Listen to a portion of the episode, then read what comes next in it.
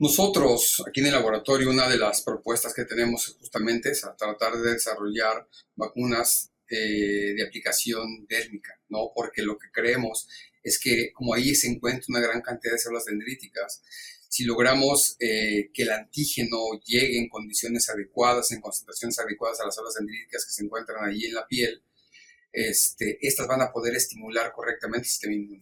Al menos eso es lo que la teoría dice, ¿no?